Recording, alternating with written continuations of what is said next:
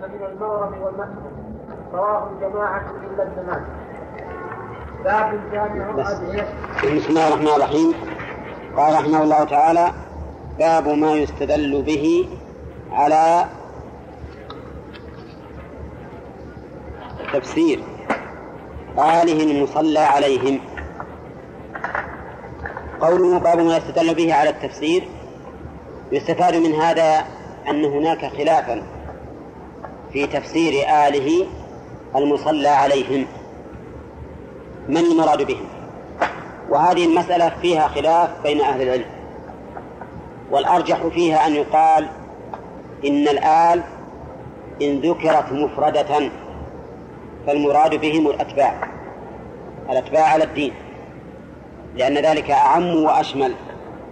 وإن قرنت بالأصحاب والتابعين فسرت الآل بمن هو مؤمن من قرابته من قرابته عن أبي حميد السعدي أنهم قالوا يا رسول الله كيف نصلي عليك؟ قال قولوا اللهم صل على محمد وعلى أزواجه وذريته كما صليت على آل إبراهيم وبارك على محمد وأزواجه وذريته كما باركت على آل إبراهيم إنك حميد مجيد متفق عليه.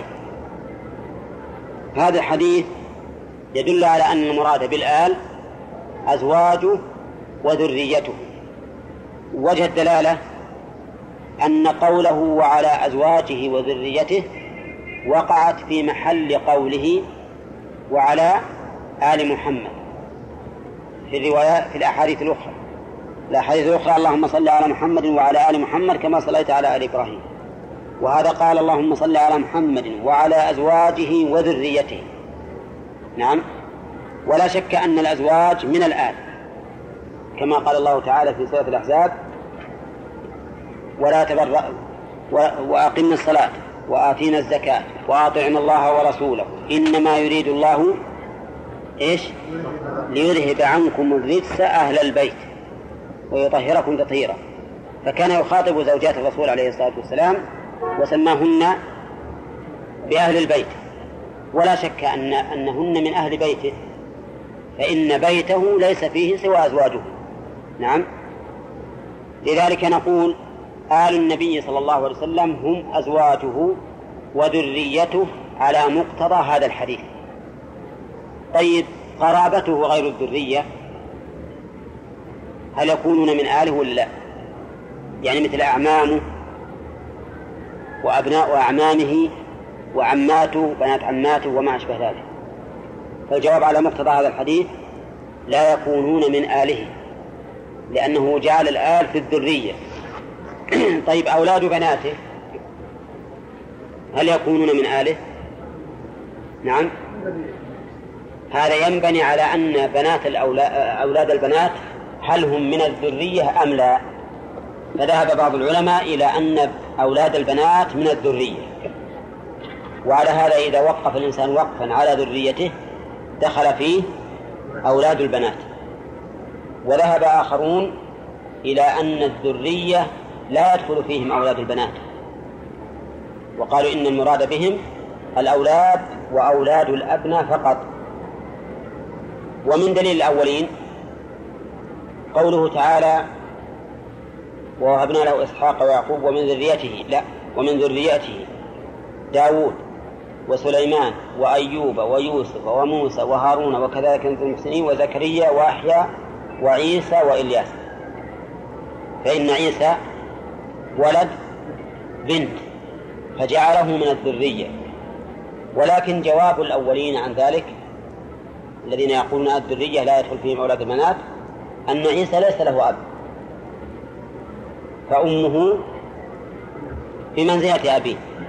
فلذلك صح أن يوصف بأنه من ذرية جده من قبل أمه. وهذا جواب جيد.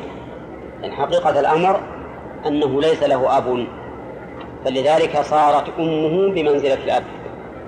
على كل حال آه، نشوف الآن أولاد الحسن والحسين. أولاد الحسن والحسين. هل يكونون من ذرية النبي صلى الله عليه وسلم من آل النبي أم لا؟ بناء على هذا الحديث. على القول على القول بأن أولاد البنات من الذرية يدخل الحسن والحسين وذريتهما. وعلى القول بأنهم ليس كذلك؟ لا يدخلون. المشهور من مذهب الحنابلة أن أولاد البنات ليسوا من الذرية. وأنهم لا يدخلون فيما لو فيما لو وقف الإنسان على ذريته فإن أولاد البنات لا يدخلون. نعم. نعم. المهدي مني من ولد نعم.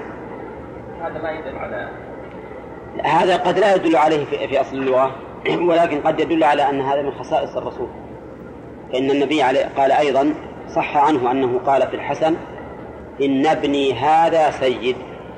إن ابني هذا سيد لكنه لا يدل على أن هذا معنى الذرية في العموم. لأنه لا شك أن كل إنسان له صلة بالنبي عليه الصلاة والسلام فإن صلته بالنبي أشرف من صلته بأبيه. هذا أمر لا شك فيه. ولهذا كان أولاد فاطمة شرفوا بانتسابهم إلى علي ولا بانتسابهم إلى النبي؟ إلى النبي صلى الله عليه وسلم خلافا للرافضة الذين يقولون أنهم شرفوا بانتسابهم إلى علي. بالنسبة للذرية الذي نرى في هذه المسألة أنه يرجع إلى العرف أنه يرجع في ذلك إلى العرف. فإذا لم يكن عرف فأولاد البنات ليسوا من الذرية. نعم. ثم قال إذا بناء على هذا الحديث يكون المراد بآله أزواجه وذريته. وعن أبي هريرة رضي الله عنه عن النبي صلى الله عليه وسلم قال من سره أن يكتال بالمكيال الأوفى إذا صلى علينا أهل البيت فليقل اللهم صل على محمد النبي وأزواجه أمهات المؤمنين وذريته وأهل بيته كما صليت على إبراهيم إنك حميد مجيد رواه أبو داود. هذا أعم من الأول لأنه ذكر الأزواج والذرية وأهل البيت. وأهل البيت هم القرابة الأدنون. قرابته الأدنون وفسرهم العلماء بالقرابة الأدنين بأنهم الذين يشاركون الإنسان في الجد الرابع. الذين يشاركونه في الجد الرابع. وأما الذين يشاركونه في الجد الخامس فمن علا فليسوا من أهل بيته وليسوا من قرابته. ولهذا لو قالوا لو وقف الرجل على أهل بيته فمن يشمل؟ يشمل ذريته ويشمل أباه وجده وجد أبيه ومن سواه. ومن ساواه يعني من شارك من شاركوه في الجد الرابع شمله. ومن ومن شاركوه في الجد الخامس فمن فوق لم يشملهم لم يشملهم إي نعم. طيب قال آه، من أراد أن يكتال من سره أن يكتال بالمكيال الأوفى إذا صلى علينا أهل البيت. دل ذلك على تفضيل هذه الصيغة. اللهم صل على محمد النبي وأزواجه أمهات المؤمنين وذريته. وقوله أمهات المؤمنين. ليس المراد بكونهن أمهات أن لهن من التحريم مثل ما للأمهات ولهذا نقول إن زوجة النبي عليه الصلاة والسلام ليست حراما على الإنسان تحريما من أجل النسب ولكن من أجل أنه لا يحل لأحد أن يتزوجهن بعد النبي صلى الله عليه وسلم كذلك نقول أم هؤلاء الزوجات حلال ولا حرام؟ ها؟ حلال ولو كانت أم المؤمنين بمعنى أنها أمك من النسب ما حرمت عليك حرمت عليك أمها لأنها جدتك جدتك. على كل حال هن أمهات المؤمنين في الحرمة لا في التحريم وتحريم نكاحهن من أجل أن ذلك أنهن بعد النبي صلى الله عليه وسلم ومن حقه على هذه الأمة تحريم زوجاته عليه عليهم. هذان الحديثان يستفاد منهما كما أشرنا إلى أن المراد بآل النبي صلى الله عليه وسلم أزواجه وذريته كما في المتفق عليه أو أزواجه وذريته وأهل بيته كما في هذا الحديث الذي رواه أبو داود. والعلماء كما أشرنا سابقا اختلفوا في ذلك والأقرب أنه عند الإطلاق أو إذا لم يوجد ذكر الأصحاب والأتباع فالمراد بهم إذا لم يوجد ذكر الأتباع والأصحاب فالمراد بهم العموم. يعني كل من اتبعه على دينه. لأن الله سمى آل الشخص سمى أتباع الشخص بالآل. ويوم تقوم الساعة أدخلوا آل فرعون أشد العذاب. أما إذا ذكر مع الآل الأصحاب والأتباع فالمراد بالآل زوجاته وأقاربه المؤمنون. ويشمل الذرية؟ طيب عندي عندي أنا يقول اختلفوا اختلف في آل النبي المصلى عليهم على أربعة أقوال. فقيل هم الذين حرمت عليهم الصدقة من بني هاشم وبني المطلب أو بني هاشم خاصة أو بني هاشم ومن فوقهم إلى غالب فيدخل فيهم بنو المطلب وبنو أمية وبنو نوفل وهذا القول في الآل هو منصوص أحمد والشافعين والشافعي والأكثرين. والقول الثاني أنهم ذريته وأزواجه خاصة حكاه ابن عبد البر في التمهيد. والثالث أن آل النبي صلى الله عليه وسلم هم أمته وأتباعه إلى يوم القيامة لأن آل آل المعظم المتبوع أتباعه من قرب منهم ومن بعد لأن موئلهم ومرجعهم إليه. قال الله تعالى إلا آل لوط نجيناهم بسحر. والقول الرابع أن آله هم المتقون من أمته لما روى الطبراني عن أنس سئل النبي صلى الله عليه وسلم من آل محمد؟ فقال كل تقي وتلا إن أولياؤه إلا المتقون. ثم قال ابن القيم والصحيح القول الأول ويليه القول الثاني وأما الثالث والرابع فضعيفان لأن النبي صلى الله عليه وسلم رفع الشبهة بقوله إن الصدقة لا تحل لآل محمد وقوله إنما يأكل آل آل محمد من هذا المال. وقولها اللهم اجعل رزق آل محمد قوتا. فأولى ما يحمل عليه الآن في الصلاة الآل المذكورون في سائر ألفاظه صلى الله عليه وسلم وإبراهيم خليل الرحمن لا آخر لكننا نقول فيما في الرد على هذا إن الآن لهم لهم أحكام خاصة لا يدخل فيها من اتبعه على دينه كتحريم الصدقة وقوله اللهم اجعل رزق آل محمد قوتا وما أشبه ذلك. ولكن لهم معنى عام وهم الأتباع على الدين وقد ذكرنا الشاهد له. ففي مقام الدعاء هل الأولى إرادة التعميم ولا الأولى التخصيص؟ الأولى بلا شك إرادة التعميم. وكلما كان الدعاء أعم وأشمل مع صلاحية اللفظ له كان أولى.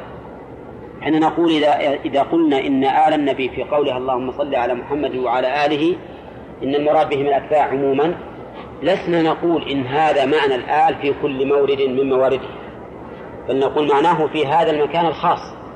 وفرق بين الدعاء وبين الأحكام الخاصة التي تثبت لآل النبي صلى الله عليه وسلم. باب ما يقول ما يدعو به في آخر الصلاة. عن أبي هريرة عن أبي هريرة رضي الله عنه قال قال رسول الله صلى الله عليه وسلم إذا فرغ أحدكم من التشهد الأخير فليتعوذ بالله من أربع من عذاب جهنم ومن عذاب القبر ومن فتنة المحيا والممات ومن شر المسيح الدجال. رواه الجماعة إلا البخاري والترمذي. قوله عليه الصلاة والسلام إذا فرغ أحدكم من التشهد الأخير صريح في أن هذا الدعاء لا يقال في التشهد الأول. وقوله فليتعوذ بالله من أربع. التعوذ طلب العياذ والعياذ هو الاستجارة من الشر. واللياذ هو الاعتصام لطلب الخير. فإذا كان الشيء مما يؤمل يقال لاذ به. وإذا كان مما يخاف يقال عاذ به. فاللياذ لطلب الخير والعياذ للتحذر أو للتحصن من الشر. قال الشاعر يا من ألوذ به فيما أؤمله ومن أعوذ به مما أحاذره. فجعل العياذ فيما يخشى منه. تعوذ بهذا الرجل يعني تتحصن به وتستجير به مما تخشى منه. وتلوذ به يعني أنك ترجوه فيما تؤمله. فتلوذ به مثل إنسان أصابته حاجة فذهب إلى هذا إلى هذا إلى هذا الرجل يستعينه. وش يقال؟ لاذ به ولا عاذ به؟ لاذ به. وإنسان آخر له عدو يطلبه. فذهب إلى هذا الرجل وقال أجرني من هذا العدو. وش يكون هذا؟ عاد به. هنا هذه الأربع عذاب جهنم وعذاب القبر وفتنة المحيا والممات وشر المسيح الدجال. من القسم الأول العياذ ولا من القسم الثاني العياذ؟ العياذ لأنها أمور مكروهة يستجير الإنسان بربه منها. قول من عذاب جهنم جهنم اسم من أسماء النار وسميت بذلك لأنها ذات جهمة يعني سواد وظلمة لبعدها. وقول من عذاب القبر المراد بالقبر ما بين موت الإنسان وبعثه سواء قبر أو ألقي على ظهر الأرض أو أكلته السباع أو ألقي في البحر فكل ما بين موت الإنسان وبعثه يسمى قبرا وفيه العذاب. وقول من عذاب القبر عذاب القبر ثابت عن النبي صلى الله عليه وسلم ثبوتا صحيحا صريحا. وثابت في القرآن ثبوتا ظاهرا لا صريحا. فمثلا قوله تعالى ولو ترى إذ يتوفى الذين كفروا الملائكة يضربون وجوههم وأدبارهم وذوقوا عذاب الحريق. هذا يدل على عذاب القبر ولا لا؟ سولوا ولو ترى إذا توفى الذين كفروا الملائكة يضربون وجوههم وأدبارهم وذوقوا عذاب الحريق. ها؟ نعم. هذا عند الموت. ولكنه متصل بالقبر. متصل بالقبر. لأن القبر مثل ما قلنا ما بين موت الإنسان وبعثه. وكذلك قوله تعالى أخر عن عن ولو ترى الظالمون في غمرات الموت والملائكة باسطوا أيديهم أخرجوا أنفسكم اليوم تجزون عذاب الهون بما كنتم تقولون على الله غير الحق. وكنتم عن آياته تستكبرون. فقولها اليوم تجزون عذاب الهون أيضا إشارة إلى عذاب القول وكذلك قوله في آل فرعون النار يعرضون عليها غدوا وعشيا. ويوم تقوم الساعة أدخلوا آل فرعون أشد العذاب. فإن هذا أيضا فيه إشارة إلى عذاب القبر. فعذاب القبر صريح في السنة ظاهر في القرآن. ومعنى الظاهر يعني الراجح الذي قد يحتمل التأويل. طيب عذاب القبر هل هو على البدن أو على الروح أو عليهما جميعا؟ الجواب الأصل أنه على الروح. الأصل أنه على الروح ولكن قد تعذب الروح متصلة بالبدن وتظهر آثار هذا التعذيب على البدن لو كشف. نعم. ثالثا هل عذاب القبر مستمر أو منقطع؟ أما بالنسبة للكافرين فإنه مستمر لأن عذابهم دائم والعياذ بالله. وأما بالنسبة للعصاة من المؤمنين فقد يكون مستمرا إلى يوم القيامة وقد ينقطع. إما لمجرد مشيئة الله سبحانه وتعالى ورحمته وإما لكونه عاصيا معصية انتهى جزاؤها.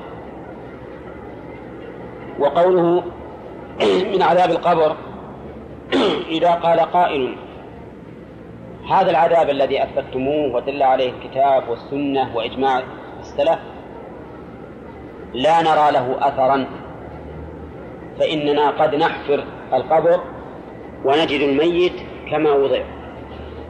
ليس به أثر. ونجد القبر أيضا كما حفر ما ما زاد ولا نقص. فالجواب على ذلك أن يقال إن عذاب الآخرة ليس كعذاب الدنيا.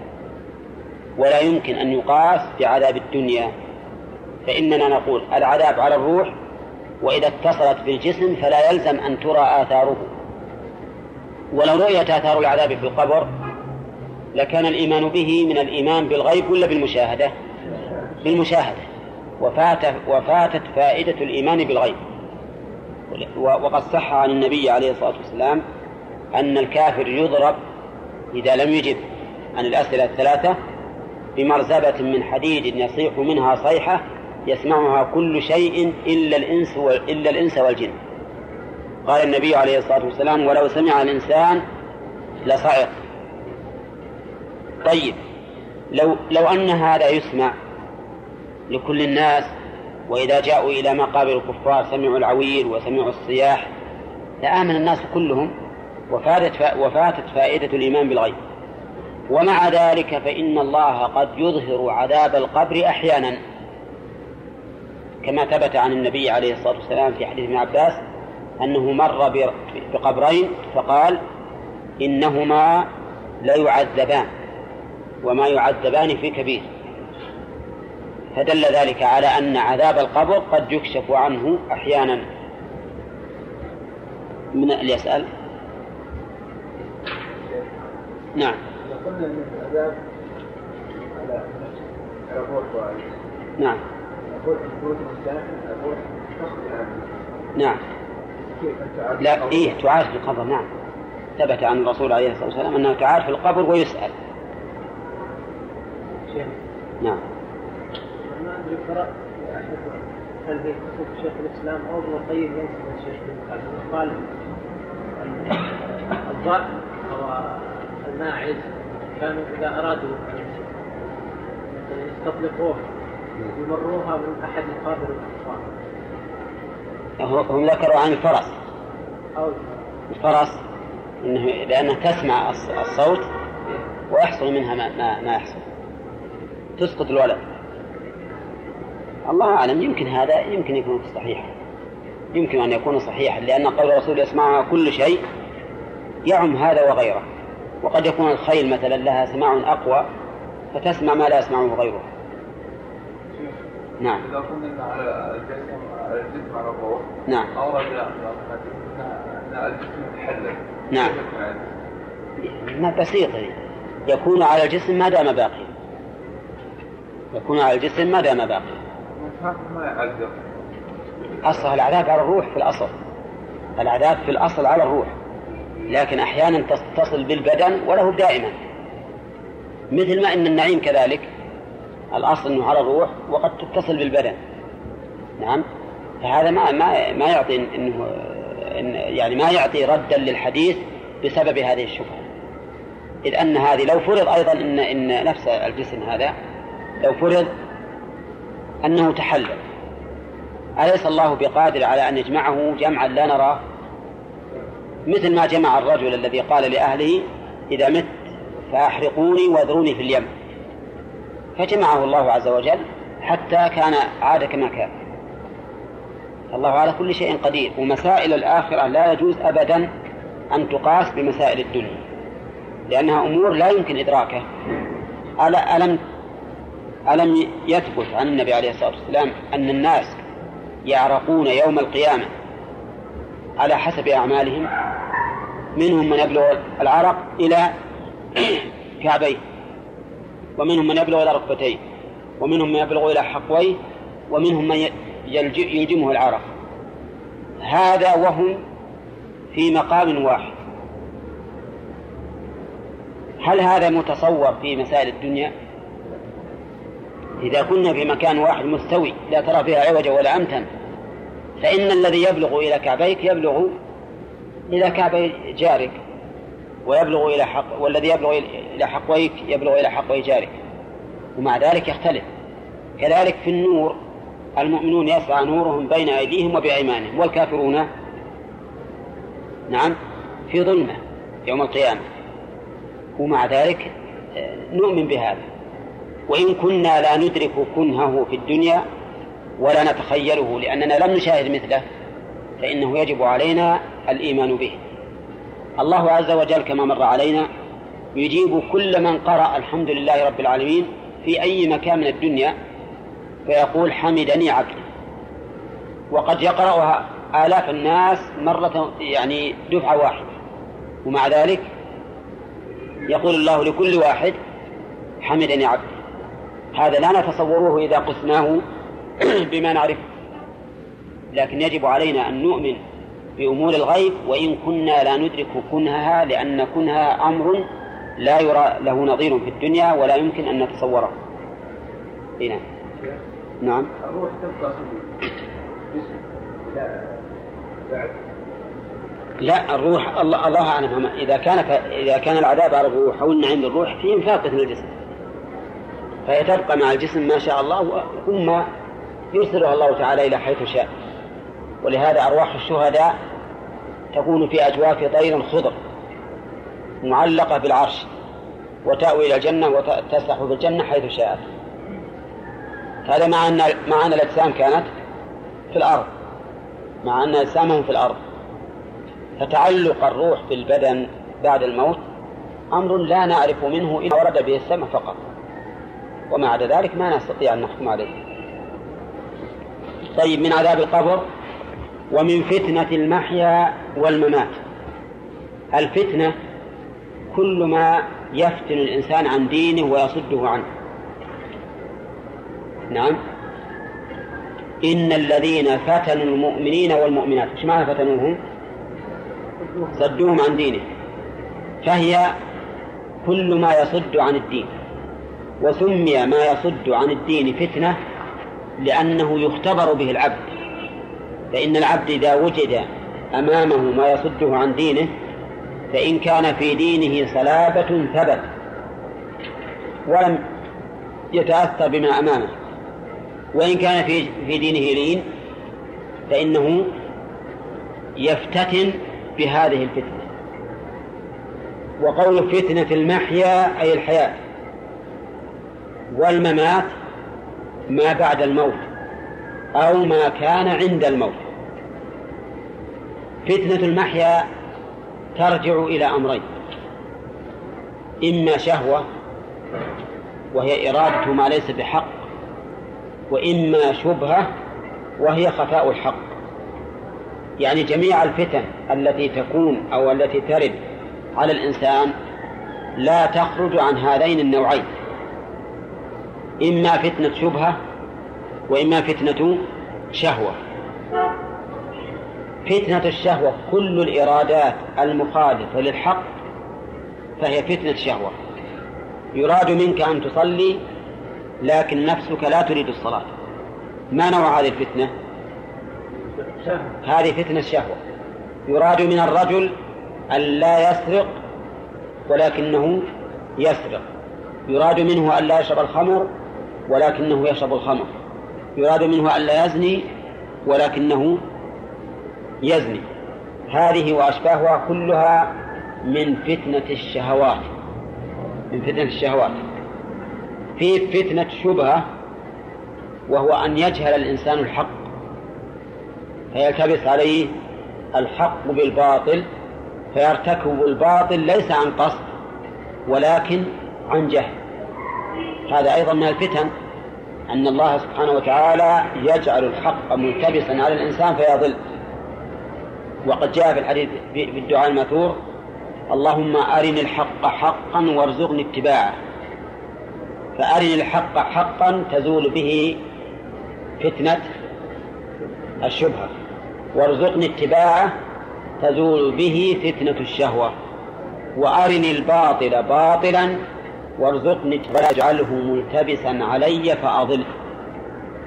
فالحاصل إن فتنة المحيا تعود إلى هذين النوعين فتنة الشهوات وفتنة الشبهات.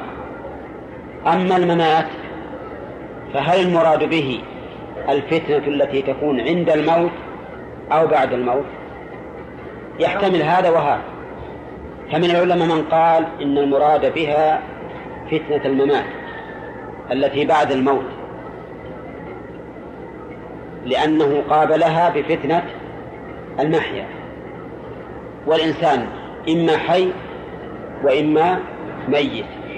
والمراد بفتنة الممات ما يكون بسؤال الملكين عن ربه ودينه ونبيه. والفتنة في هذه فتنة شهوة ولا فتنة شبهة؟ لا شهوة ما يمكن. فتنة شبهة فقط أن يضل الإنسان عن الجواب السديد. كما قال الله تعالى يثبت الله الذين آمنوا بالقول الثابت في الحياة الدنيا وفي الآخرة ويضل الله الظالمين.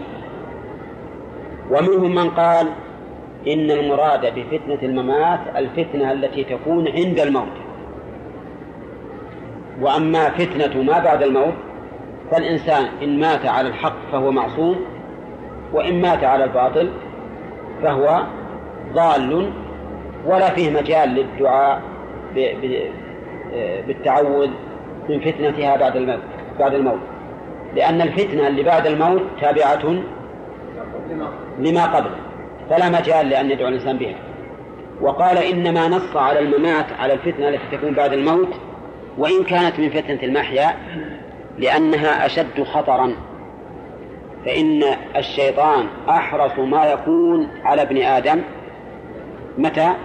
عند الموت. لأنها ساعة الخاتمة. وقد قال النبي عليه الصلاة والسلام إن الرجل ليعمل بعمل أهل الجنة حتى ما يبقى بعد بينه وبينها إلا ذراع فيسبق عليه الكتاب فيعمل بعمل أهل النار فيدخله. نسأل الله السلامة والعافية. فهذا نص عليه وإن كان من فتنة المحيا لأنه أعظم خطرا لشدة حرص الشيطان على إغواء بني آدم في ذلك الوقت. ويذكر عن الإمام أحمد رحمه الله أنه كان في سياق الموت. وسمعوه يقول بعد بعد. فلما أفاق قيل له ما ماذا تقول يا أبا عبد الله؟ بعد بعد. فقال إن الشيطان تمثل لي يعض أنامله ويقول فتني يا أحمد. فأقول له بعد بعد. وش معنى بعد بعد يعني إلى الآن ما بعد فتك. ما دامت الروح في الجسم فالإنسان على خطر. فإذا كان هذا الإمام أحمد رحمه الله في سياق الموت يخشى من الخطر ومن سوء الخاتمة فما بالك بمن هو دونه بمراحل؟ ولا يخشى الإنسان من الخطر وهو في عافية وصحة. تجده آمنا مطمئنا. وهذا الحقيقة من من من ضعف إيماننا ويقيننا. كلما آمن الإنسان على نفسه من النفاق والشك فإنه في الحقيقة هو الخائف. حقيقة أنه هو الخائف. وانظر إلى عمر بن الخطاب رضي الله عنه مع كمال يقينه كان يقول لحذيفة أنشدك الله هل سماني لك رسول الله صلى الله عليه وسلم مع من سمى مع المنافقين؟ يقوله عمر فقد خاف النفاق على نفسه. نعم. ومن كان دون عمر بمراحل بعيدة تجده لا يخاف النفاق على نفسه. وهذا مما يدل على أن عندنا ضعفا كثيرا في مراقبة أنفسنا ورعايتها. ثم قال ومن فتنة المحيا والممات إذا الذي يظهر أن الممات عام للموضعين. لما قبل لما قبل الموت يعني لما عند الموت وما بعده. كله يخشى على الإنسان من ذلك. عند الموت؟ إي نعم.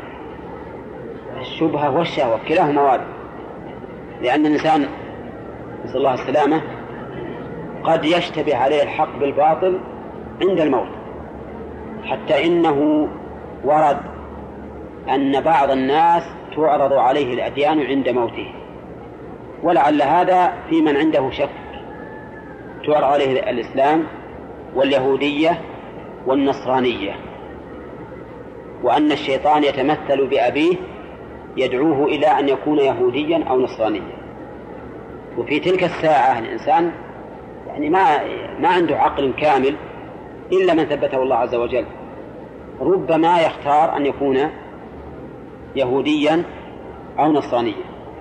ولكن هذا العرض كما قال شيخ الإسلام ابن تيمية ليس عاما لكل أحد بل هو والله أعلم لمن يكون في قلبه شيء من الشك أو التردد فيعاقب بهذه العقوبة. أما الإنسان المؤمن اللي على يقين من أمره فهذا لا شك أن الله لا يخذله في مواطن الشدة. كما قال النبي عليه الصلاة والسلام تعرف إلى الله في الرخاء يعرفك في الشدة. ولا شدة أعظم من حال احتضار المرء عند الموت. هذا أعظم شدة تكون تكون عليه. فإذا كان قد تعرف إلى الله في حال الرخاء فإن الله تعالى لا بد أن يعرفه في حال الشدة. نعم.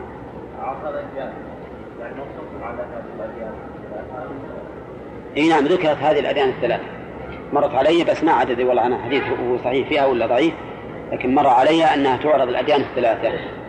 لأن في الحقيقة هي الاديان التي تقر عند جمهور أهل العلم وغيرها ما يقر ولا بالجزية كما هو معروف عند الفقهاء. قال ومن شر المسيح الدجال. قول الشر المسيح الدجال هذه وردت على ثلاث صور. ومن فتنة المسيح الدجال فتوافق ما سبق. ومن شر المسيح الدجال ومن شر فتنة المسيح الدجال. كلها رويت بهذه الألفاظ الثلاثة. أيها أولى أن يؤخذ؟ شر فتنة. لأن الحديث واحد والمصدر واحد. فيؤخذ بما زاد. إذا كان الزائد ثقة.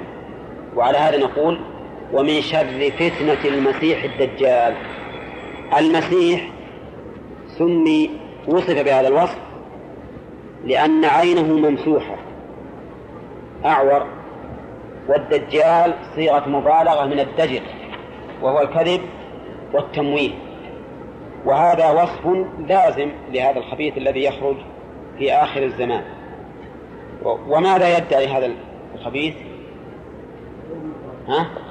يدعي أنه رب ويعطيه الله سبحانه وتعالى من الآيات ما به فتنة. مما يعطيه أنه إذا جاء إلى القوم فدعاه إلى أن يعجلوه إلها. إن أجابوه أمر السماء فأمطرت وأمر الأرض فأنبتت فعادت إليهم سارحتهم أوفر ما تكون شحما وأكثر ما تكون لبنا. الأعراب البدو يكيفون إذا حصل لهم هذا الشيء. وإذا دعاهم وأبوا ما أدري عاد هل يأمر الأرض فتمحل؟ المهم أنهم يصبحون ممحلين. ممحلين يعني أن أرضهم يابسة وليس عندهم مطر. هذه من أعظم الفتنة لا سيما عند البادية. الذين معاشهم على على الماء والنبات. ومن فتنته أيضا أن الرجل إذا أطاعه فعند معه جنة ومعه نار في رأي العين. فإذا أطاعه الرجل ألقاه فيما يرى الناس أنه جنة ولكنه نار. وإذا عصاه ألقاه فيما يرى الناس أنه نار وهو في الحقيقة جنة ماء عذب طيب وجنة. هذا أيضا من الفتن. ومن فتنته أنه يقتل الرجل ويضع شقا منه في جانب وشقا منه في جانب ويمشي بينهما. ثم يقوم فيدعوه يا فلان ابن فلان. فيلتئم بعضه مع بعض ويقوم ويتهلل كأنه ما ما ما قطع نصفين. هذه من الفتن العظيمة ولهذا حذر النبي صلى الله عليه وسلم أمته منه. بل جميع الأنبياء كما قال النبي عليه الصلاة والسلام ما من نبي إلا حذر أمته أو قومه منه. كل الأنبياء حذروا قومهم منه. كيف يحذرون قومهم منه؟ وهم يعلمون انه مو جاي الا في آخر الزمان. ها؟ إي نعم لتأكيد فتنته وعظمها حتى إن جميع الرسل اتفقوا عليه. وأما قول بعضهم إنما حذرت أمة إنما حذرت عنه الأنبياء ليس هو الدجال المعين. بل المراد نوع فتنته لا شخصه. فهذا فيه نظر لأن الحديث واضح أن المراد شخصه والحكمة ما أشرنا إليه لأجل بيان أهمية ذلك وعظم فتنته وأن جميع الرسل اتفقوا على التحذير منه وإن كان ما حاصل إلا في آخر الزمان الله. نعم ما له علاقة ابن صياد هذا فيه نوع من الدجل وليس هو الدجال الحقيقي لكن فيه نوع من الدجال طيب فتنة المسيح الدجال أليست من فتنة المحيا ولكن آه لعظمها نص عليها فعطفها على فتنة المحيا من باب عطف الخاص على العام لما فيه ذلك من الخطأ ها؟ شلون؟ أشهد النبي صلى الله عليه وسلم اي نعم أشار بالإنسان إذا سمع به أن يبعد عنه. لأن هذا بالحقيقة لعظم شبهاته. لأن الرجل يأتي وهو يرى أنه مؤمن فما يزال يقذف به بالحجج والشبهات حتى يتبعه فيتبعه وهكذا الأمور الخطيرة. كل الأمور الخطيرة يجب أن نأخذها هذا مقياسا نأخذ هذا مقياسا لها. أن الإنسان يجب أن يبتعد عنها لا يقول أنا أنا الحمد لله أنا مؤمن. وأنا مهم مؤثر علي. لا.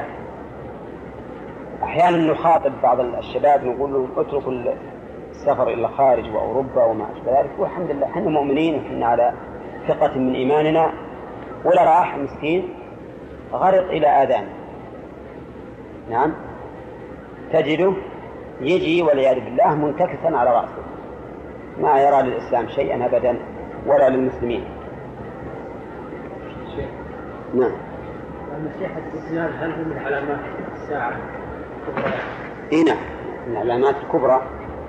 ولهذا إذا مكث أربعين يوما وهي كما قال النبي عليه الصلاة والسلام اليوم الأول كسنة والثاني كشهر والثالث كجمعة أسبوع. والباقي سبع وثلاثين يوما كبقية الأيام. فإن عيسى ينزل عليه الصلاة والسلام في هذه المدة ويقتله. ثم يمكث عيسى في الأرض ما شاء الله. ثم يأتي الدج... يأجوج ومأجوج. يبعث يأجوج ومأجوج. فكل هذه من العلامات الكبار. نعم. وإذا علمنا أن عيسى نفسه سيصلي خلف نعم. فما علاقة المهدي بمسيح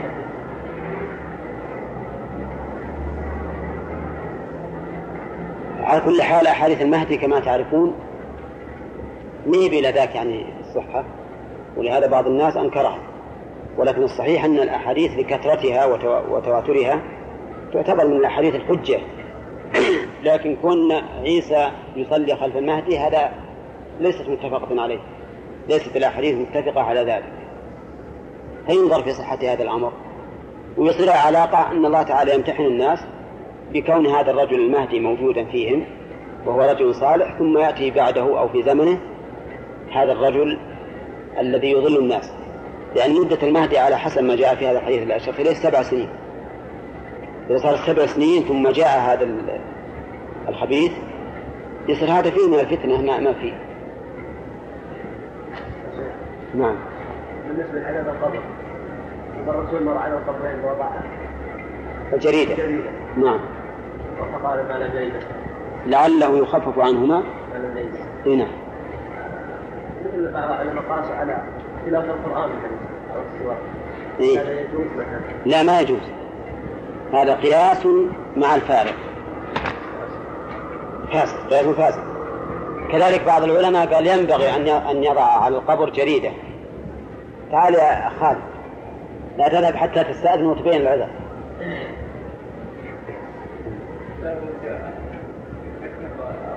ها؟ مش ان شاء الله على خير. طيب حط ذلك يا سيدي. لأن اخشى واحد بعد يقوم بعد. بعد.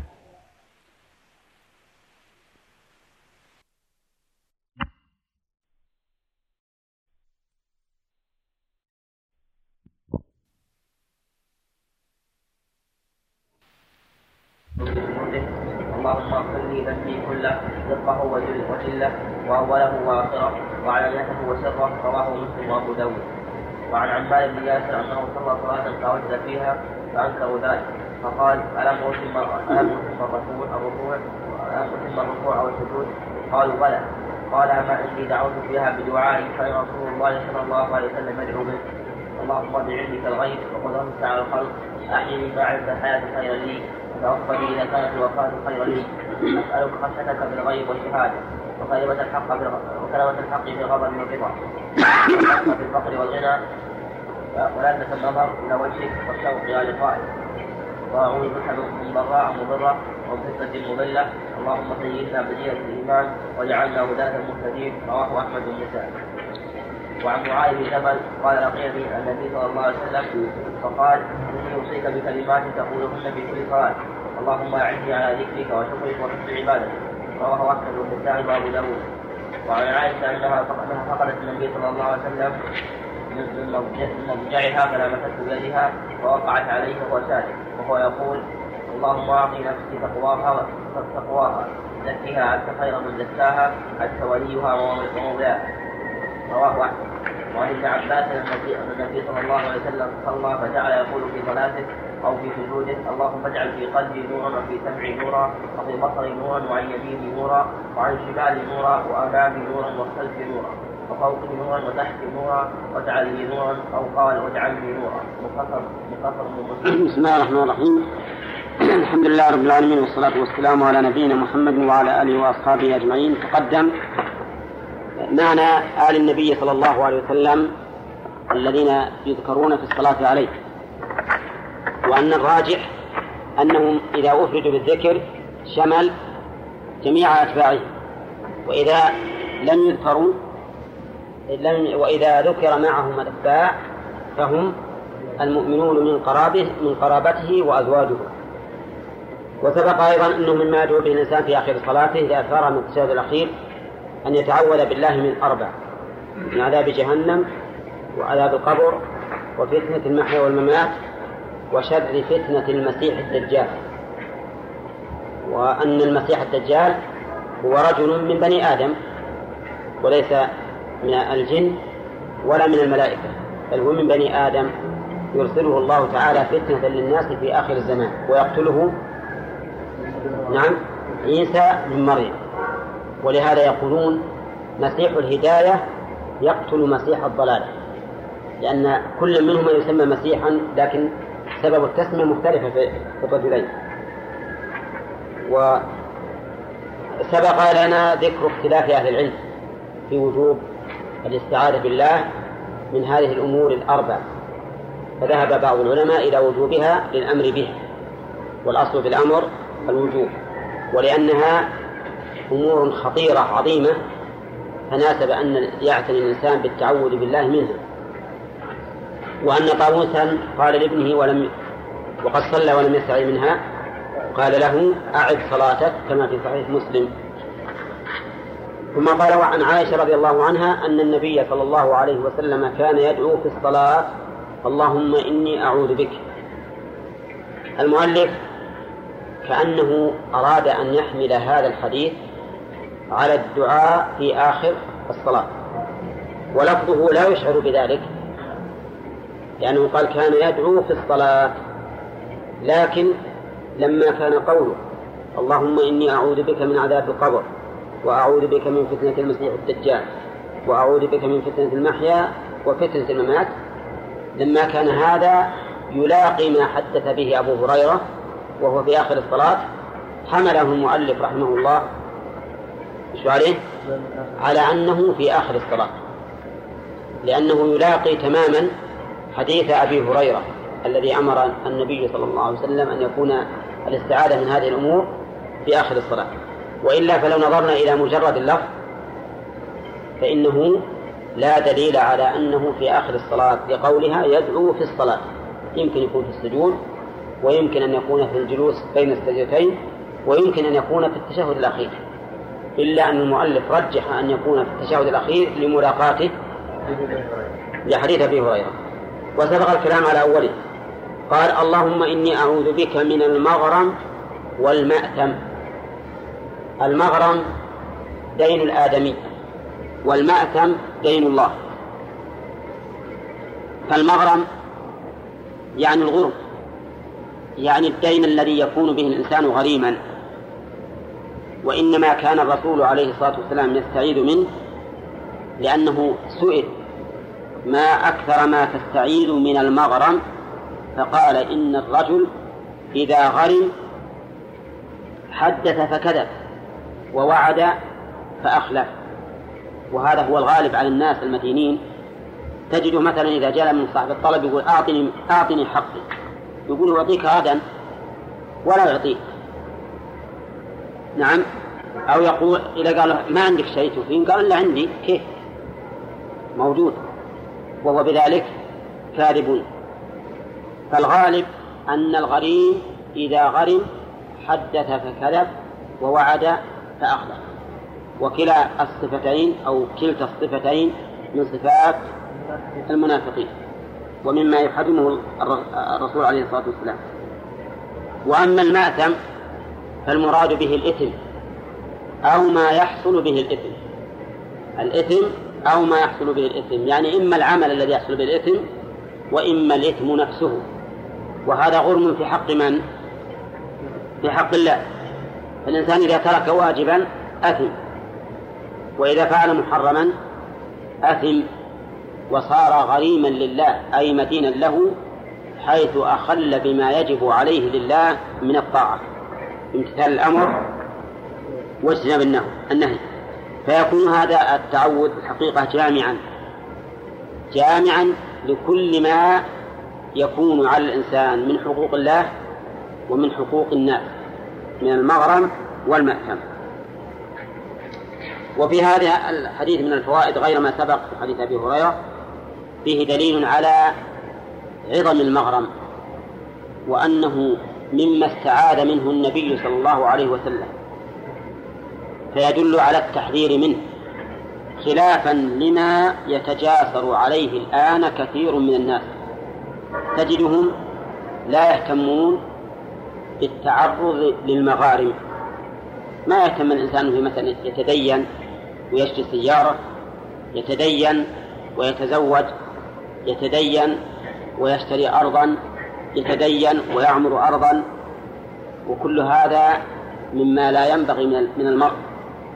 اللهم إلا في حال الضرورة القصوى فإنه حينئذ لا بأس أنه يستسلف أو يشتري شيئا على وجه مباح. لا على وجه المداينة المعروفة هذه هذه مداينة خبيثة لأنها ربا وزيادة. لكن إذا كانت إذا كان غرما سليما من الإثم فإننا نقول لا ينبغي للإنسان أن يتعرض له. ولهذا الرجل الذي طلب من النبي صلى الله عليه وسلم أن يزوجه الواهبة التي وهبت نفسها للنبي صلى الله عليه وسلم ولم يردها فطلب منه أن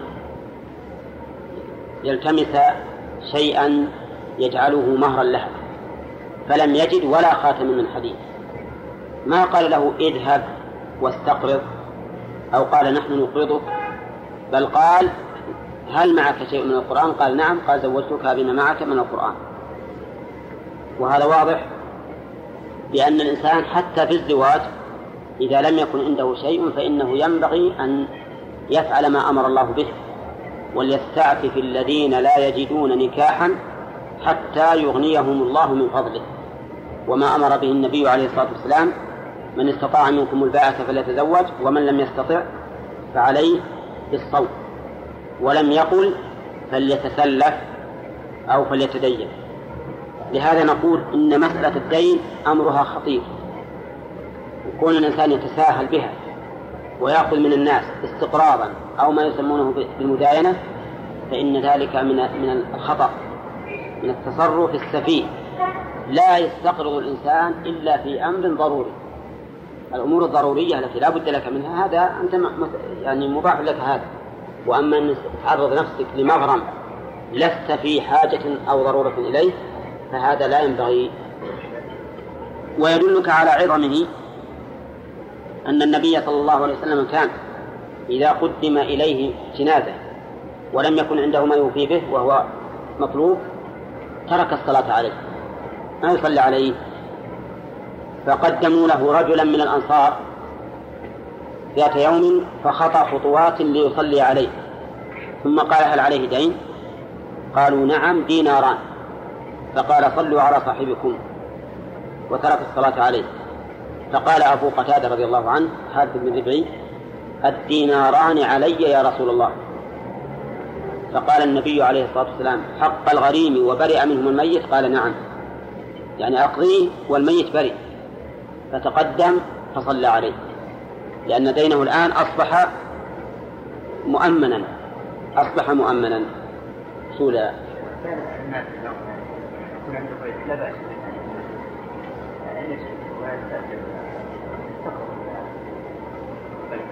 هذا أيضا لا نراه وإن كنا قد لا نقول حرام لكن لا نراه حسنا.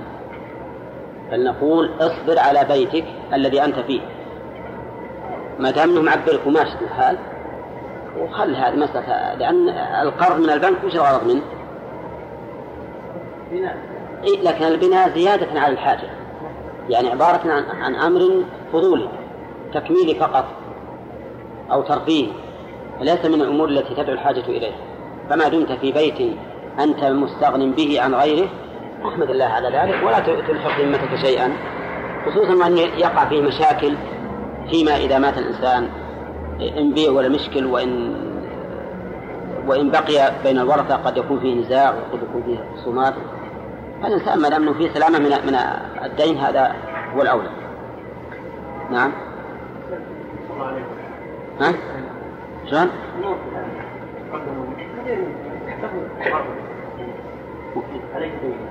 لا بس بالنسبة لنا إحنا ما إحنا مثل الرسول عليه الصلاة والسلام الرسول إذا إذا لم يصلي عليه حصل بذلك رد. ولهذا الذي نرى في هذه المسألة وإن كان العلماء يرون أكثرهم أن هذا خاص بالرسول صلى الله عليه وسلم أنه كان لا يصلي على من عليه دين بلا وفاة. لكن أرى أنه حتى لو فرض أن في ذلك مصلحة من إنسان يعتبر يعني آه، كامل القرية أو أو قاضيها أو ما أشبه ذلك أنه يعتبر ترك الصلاة عليه يعتبر أكبر رادع وزاجر وهو ينبغي أن يفعل هذا. ينبغي أن يفعل هذا على أن مسألة القرض الحكومي له وفاء لأن البناء اللي بنى غالبا تزيد على ما يطلب الغالب أنها تكون أكثر من الطلب فيكون هذا مبيحا للصلاة عليه.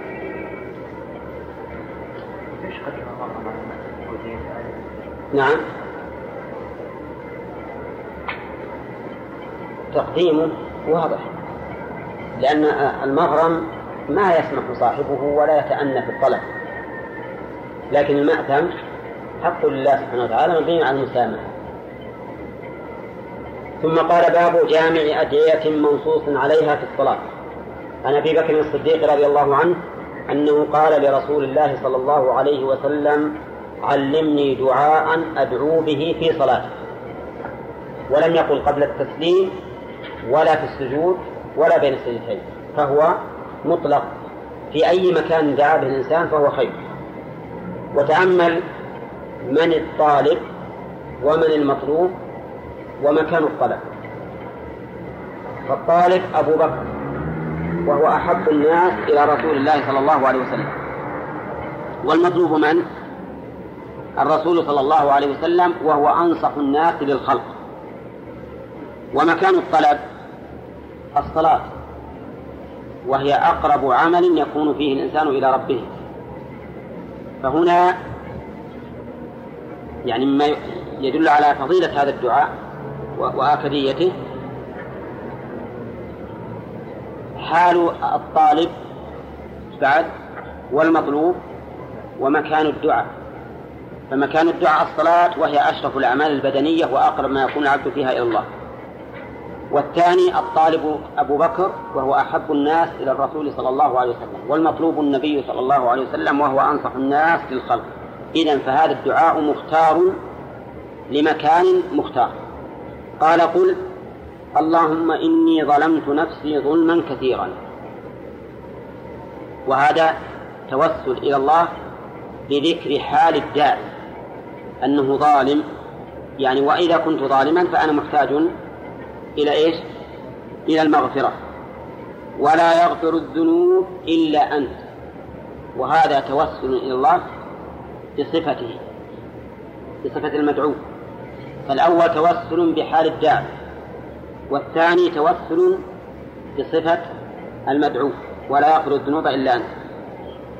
فاغفر لي مغفرة من عندك هذا المطلوب اللي هو المدعو. وارحمني إنك أنت الغفور الرحيم ختام بالثناء على من؟ ها؟ على المدعو طيب جمع هذا هذا الدعاء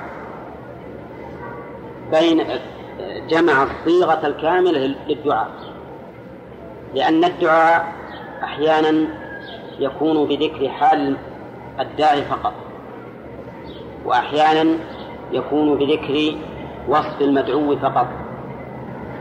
وأحيانا يكون بالطلب المجرد فقط. وأحيانا يكون بالجميع.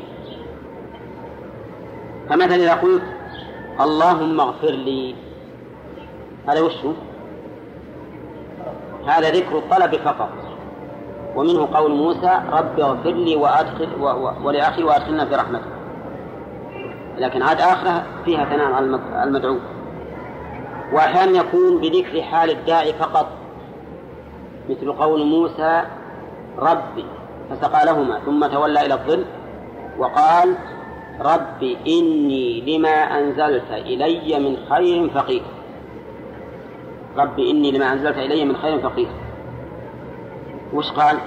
ما ذكر غير هذا وهي حال الداعي الموجبة للعطف والرحمة. وأحيانا يكون بذكر حال الداعي والطلب. لا هو اللي معنى الآن والطلب وذكر حال المدعو. مثل هذا الحديث ومثل قول موسى عليه الصلاة والسلام رب إني ظلمت نفسي فاغفر لي. هذا فيها حال آه، الطلب وحال الداعي. رب إني ظلمت نفسي فاغفر لي. فغفر له إنه هو الغفور الرحيم. فهذا فيها ذكر حال الداعي وذكر ها؟ والطلب فقط. ذكر الحاجة. آه، أيها أكمل نقول الأكمل ما ذكر فيه حال الداعي نعم والمدعو والطلب. كما في هذا الحديث ولهذا النبي عليه الصلاة والسلام علمه أجمع حديث في الصيغة وفي المطلوب. قال فاغفر لي مغفرة من عندك. أضافها إلى الله لأنه كلما كانت المغفرة من الله كانت أكمل إذ أن العطاء بقدر المعطي. والله عز وجل هو أكرم المعطين. وقوله وارحمني بعد ذكر المغفرة هذه بها حصول المطلوب. والمغفرة بها النجاة من المرهوب. ثم أثنى على الله بقوله إنك أنت الغفور الرحيم. طيب. اللهم إني ظلمت نفسي ظلما كثيرا. ما هذا الظلم الذي ظلم الإنسان به نفسه؟ ظلم النفس بالمعاصي. ظلم النفس يكون بالمعاصي. أي معصية يفعلها العبد إما ترك واجب أو فعل محرم فهو ظلم لنفسه. وكيف كان ظلما؟ لأن النفس أمانة عندك. يجب عليك رعايتها رعايتها بأحسن رعاية. فإذا جعلتها ترتع في المعاصي فهل أحسنت رعايتها؟ لا بل ظلمتها. انظر إلى راعي غنم. إلى راعي غنم. عنده ثلاث شعب من الوادي. شعبة من الوادي ما فيها ما فيها نبات. وشعبة من الوادي فيها نبات مضر. وشعبة من الوادي فيها نبات نافع. فإذا سلك بها الشعبة التي فيها النبات النبات النافع فقد أحسن ولا ولا أساء؟ فقد أحسن. وإذا سلك فيها الشعبة التي ليس فيها شيء فقد أساء حيث فوتها مطلوبها. أولا ويعتبر ظالما في هذه الحال وإذا سلك بها الشعبة التي فيها النبات المضر فقد أساء أيضا حيث أوقعها فيما فيه هلاكها. نفس الشيء نفس الإنسان مع عقله وتصرفه. إن سلك بها طرقا ما فيها مصلحة لها فقد ظلمها حيث لم يختر لها ما فيه النفع. مثل رجل ما فعل الطاعة المطلوبة منه هذا نقول فرط وظلم حيث لم يفعل ما فيه الخير. ورجل آخر سلك بنفسه طرق المعاصي من شرب الخمر والزنا واللواط والاعتداء على أعراض الناس وأموالهم. هذا وش يشبه؟ الذي سلك بها الشعبة التي فيها النبات المضر. لأنها تناولت أشياء تهلكها. وأما الثالث رجل صار يبعد بنفسه عن المعاصي ويرغمها على فعل الطاعات. نقول هذا الرجل أحسن إلى نفسه غاية الإحسان لأنه سلك بها الطرق النافعة وجنبها الطرق الضارة. إذا فظلم النفس يكون بأمرين إما بانتهاك المعاصي وفعلها وإما بترك الطاعات لأن الإنسان واجب عليه أن يرعى نفسه حق الرعاية فإذا فوت حسن الرعاية فقد ظلمها وقول لا يغفر الذنوب إلا أنت هذا حق. لو اجتمعت الأمة على أن يغفروا ذنبا واحدا لرجل ما استطاعوا إلى ذلك سبيلا. أولا لكن لو لو أن أحدا غفر لشخص ما أساء إليه به. يمكن ولا لا؟ ها؟ نعم. قل للذين آمنوا يغفروا للذين لا يرجون أيام الله. وإن وإن تعفوا وتصفحوا وتغفروا فإن الله غفور رحيم. لكن تبي تغفر ذنب رجل؟ لا لأن ذنب الرجل ليس من حقك. بل الذنب من حق الله. فلا يمكن أن تسقط حقا لغيرك. وإنما تملك إسقاط حق نفسك فقط فلا يغفر الذنوب إلا الله عز وجل. وقوله فاغفر لي هذا أمر آه هذا فعل دعاء يسمونه. يسمونه فعل دعاء تأدبا مع الله إذ أنه لا يمكن أن تصدر الأمر إلى الله وإنما تصدر الدعاء والرجع فهو فعل دعاء لا فعل أمر. طيب في هذا الحديث حرص أبي بكر رضي الله عنه على فعل الخير لأنه طلب من النبي صلى الله عليه وسلم أن يدله على دعاء يدعو به في صلاته. وفيه دليل على فضل الدعاء في الصلاة حيث اختار أبو بكر رضي الله عنه لهذا الدعاء ذلك المكان التي هي الصلاة فدل هذا على فضيلة الدعاء فيه. طيب في أي مكان يدعو؟ قلنا لها ثلاث مواضع. لها ثلاث مواضع إما في السجود لقول النبي صلى الله عليه وسلم وأما السجود فأكثر من الدعاء فقمن أن يستجاب لكم. وإما عند السلام لقوله في حديث ابن مسعود ثم لتخير من الدعاء أعجبه إليه أو من المسألة ما شاء. لا قبل السلام. قبل السلام.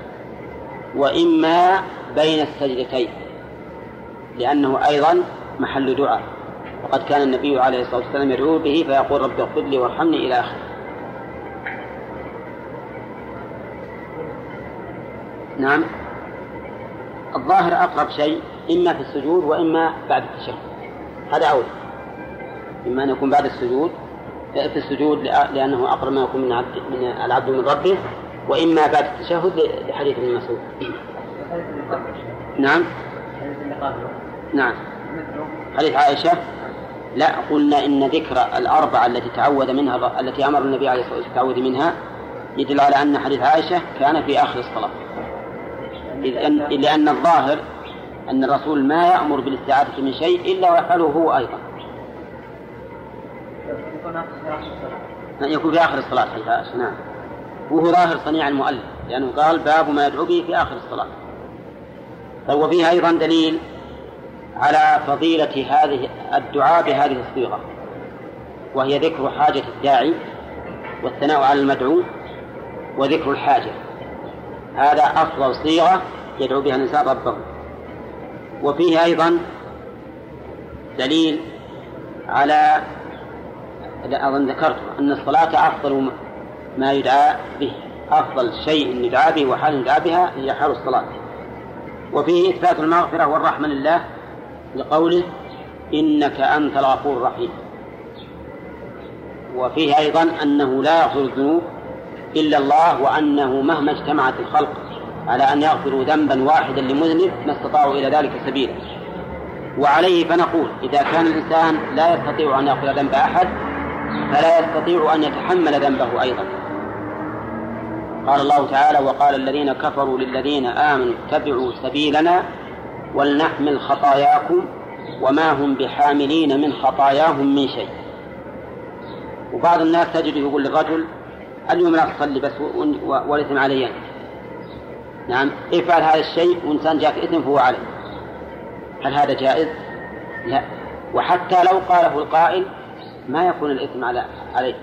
إنما الإثم على الفاعل لأن ذلك لا يخرجه من الإثم. نعم. لا عليه إثم بأنه دعا إلى المعصية. لا عليه إثم الفاعل. الفاعل عليه إثم. نعم يمكن عليه إثم من جهة الدعوة إلى إلى إلى القول إلى هذه المعصية لا من جهة تحمله.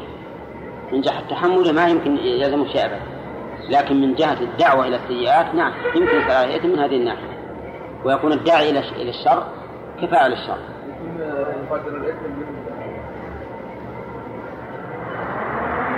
الله أعلم هل يكون مثله أو أقل أو ربما يكون أكثر. إذا كان داعية يدعو الناس وهذا ديدنه قد يكون أكثر لكثرة من يضل. وفيه أيضا دليل على أن إضافة المغفرة إلى الله مغفرة من عندك أولى من أن تقول اللهم اغفر لي فقط لأن نسبتها إلى الله يدل على عظمها إذ أن العطاء على قدر المعطي فإذا كان المعطي عظيما كان العطاء عظيما أيضا. نعم.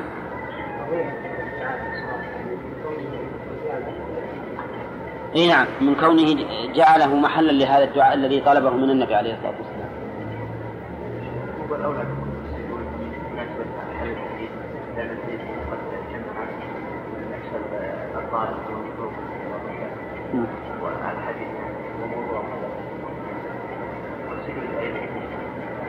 ما يخالف لكن وش القرينة؟ طيب فليتخير من المساجد ما شاء هذا مكان للدعاء أيضا. في الحقيقة يتنازعه أمران. إذا نظرنا إلى أن الرسول جعل ما بعد التشهد محل للدعاء قلنا يكون الدعاء بعد التشهد. وإذا نظرنا إلى قوله فأكثروا فيه من الدعاء يعني السجود فقمن أن يستجاب لكم؟ قلنا محله السجود. والظاهر أن الإنسان في هذا مخير. إن دعا به في السجود فهو حسن وإن دعا به قبل السنة فهو حسن ما في تعيين نعم. نعم. لا. محل الأصل في الدعاء السجود. إلا ما ورد به النص في سبحانك اللهم ربنا وبحمدك اللهم اغفر لي فهذا جاء به النص. وإلا فالأصل أن الدعاء في السجود. نعم. لا. قال عظموا فيه الرب. لأن الركوع فعظموا فيه الرب. نعم. الجواز. كل الصلاة محل الدعاء. ما في شيء إنه يعني يعني ما أعرف إنه الرسول نهى أن تدعو الله وأنت قائم أو راكع أو ساجد أو جالس. لكن بس أن السؤال الأفضل فقط. أما قراءة القرآن فقد ورد النهي عن عن قراءة القرآن والإنسان راكع أو ساجد. هذا عنه نعم. ما في رواية كبيرة فيها رواية ظلما كبيرا. لكن كثيرا أكثر. كثيرا أكثر. يعني أكثر الرواة على كثيرا. وبعض الناس بعض العلماء يقول ينبغي أن تجمع بينهم. فتقول كثيرا كبيرا. يقول لكن في هذا نظر. لأن النبي عليه الصلاة والسلام قال إحدى إحدى الكلمتين. فلنطلب الترجيح. يعني هذا السؤال وقع مرة واحدة. ما تعدد السؤال؟ مرتين. حتى نقول قال مرة كذا وقال مرة كذا. هنا نعم. وعن عبيد بن القعقاع قال رمق رجل النبي صلى الله عليه وسلم وهو يصلي فجعل يقول في صلاته اللهم اغفر لي ذنبي ووسع لي في داري وبارك لي فيما رزقتني. رواه أحمد. رمق بمعنى نظر إليه. نظر إليه. وقوله فجعل يقول في صلاته. يعني فيما يدعو به في صلاته. يحتمل عاد ما يذكر ما يدرى أي محل كان يقول ذلك فيه. اللهم اغفر لي ذنبي وهذا لا بأس به. لكن وسع لي في داري. ها؟ في إيش؟ ذاتي؟ لا لا. في داري. هنا. ووسع لي في داري. أي الدارين؟ دار البرزخ ولا دار الدنيا؟ ها؟ الظاهر إن ما دام إنه مفرد مضاف فإنه شامل يعني في داري التي أؤول إليها دار الدنيا ودار الآخرة نعم إيه؟ وبارك لي فيما رزقتني قول فيما رزقتني أي فيما أعطيتني والرزق ليس رزق الدراهم فقط أو المال بل هو رزق المال والإيمان والعلم. حتى الإيمان والعلم من الرزق العظيم الذي يرزقه الله. فالرزق نوعان كما مر علينا أظنه أو سيمر إن شاء الله في الوسطية أنه رزق تقوم به البدن رزق يقوم به البدن ورزق يقوم به الدين. فالذي يقوم به البدن هذا عام شامل والذي يقوم به الدين خاص.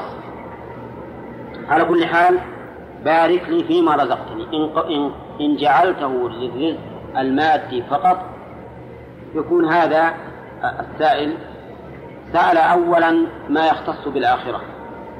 في قوله اللهم اغفر لي ذنبي ثم ما للآخرة وللدنيا. في قوله ووسع لي في داري ثم ما للدنيا فقط وقوله بارك لي فيما رزقتني. وإذا جعلت ما رزقتني عاما لرزق المادي والمعنوي صار شاملا لرزق الدنيا ورزق الآخرة. يستفاد من هذا الحديث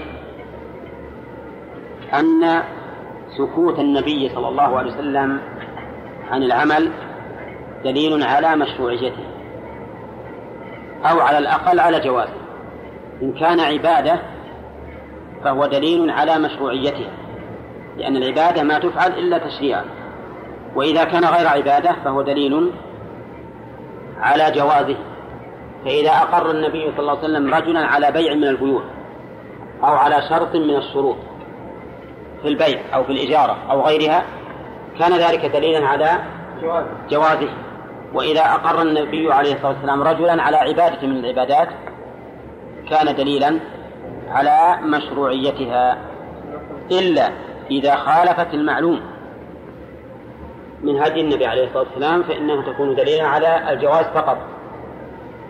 مثل إقرار النبي عليه الصلاة والسلام الرجل الذي كان يقرأ لأصحابه فيختم بقول هو الله أحد. وإقراره صاحب قباء الذي كان يقرأ لأصحابه فيبدأ يقول هو الله أحد ثم يقرأ بعدها سورة. فهل نقول هذا من المشروع أو من الجائز؟ الظاهر أنه من الجائز. وإن كان يفعلانها على سبيل التعبد ومحبة الله عز وجل لكن كون النبي عليه الصلاة والسلام لم يفعلها دليل على أن ذلك جائز ولا يعد بدعة. ما يعد بدعة.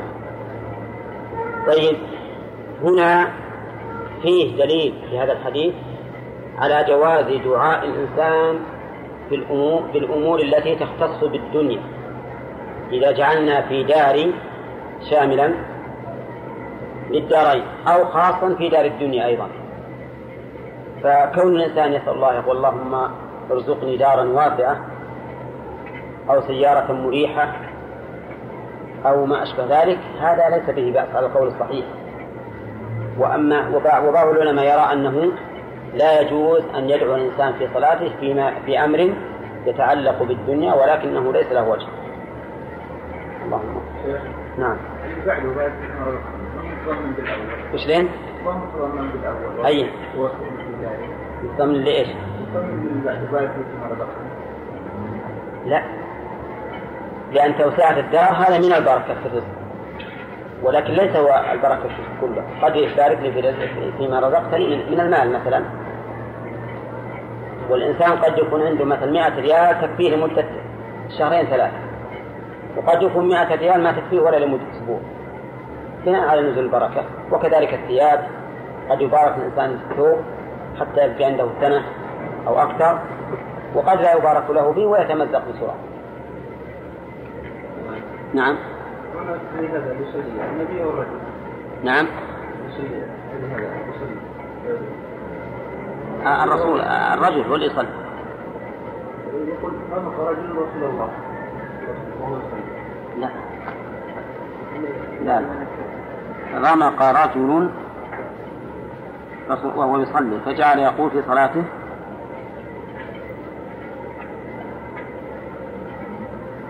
لا المعروف أن الرجل هو اللي يقول هذا.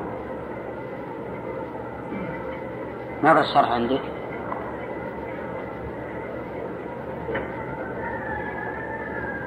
نعم. طيب تفضل. نعم. وش يقول؟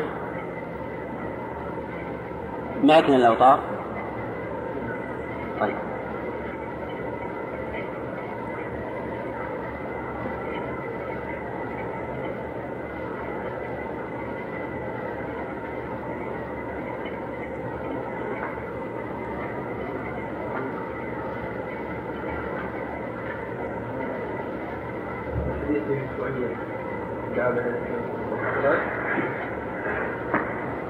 لا قبل شرح شرح شرح ها؟ طيب نتكلم عن السنة وبعدين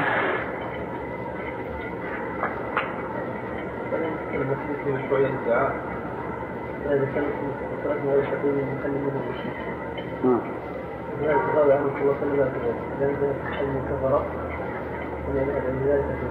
شلون؟ جهاد الراوي عنه صلى الله عليه وسلم. لا تضر. لأن جهاد الحلم كفر ولا يعمل ذلك الجمهور من خلال الناس. مم. وقد ذكرت الأدلة على ذلك في المحفوظ رد رمق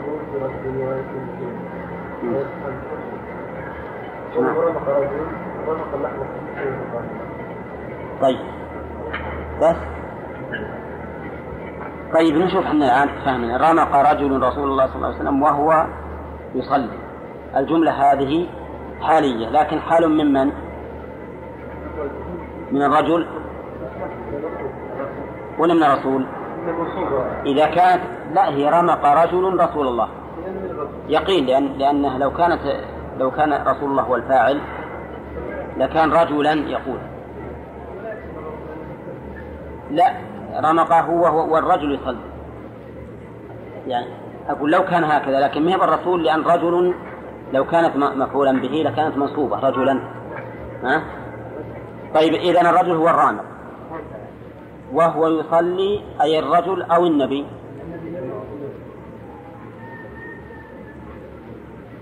إيه احتمال وهو يصلي أي النبي أو الرجل نعم ها؟ إيه؟ الرجل يمكن يبعد أن يرمق الرسول لا ربما يرمقون الرسول هم, هم هذا هم أحيانا يرونه وهم يصلون وراءه إيه؟ وين؟ اي نعم الرسول آخر ما في شيء إيه؟ لا بس أنا أستبعد أن الرسول صلى الله عليه وسلم يقول اللهم وفقني في داره هذا هذا وش الإشكال عنده؟ ها؟ اقرار أو فعل لا هو هو المسألة ثبوت هذا الدعاء ثابت سواء اقرار ولا فعل لكن هل إنه فعل من الرسول عليه أو اقرار؟ هذا هذا وجه يعني لو يراجع الأصل يراجع الأصل يراجع الأصول يراجع الأصول إن شاء الله عندنا اظن أصول فقه اليوم. فقه. فقه وأصول فقه نعم. نعم. ترانا يا جماعة مختصين الوقت. خمس دقائق لأن رجال مباحث عندنا. الراديو الثوري ما انتهى مفعول هنا يا محمد؟ لا. ها؟ ما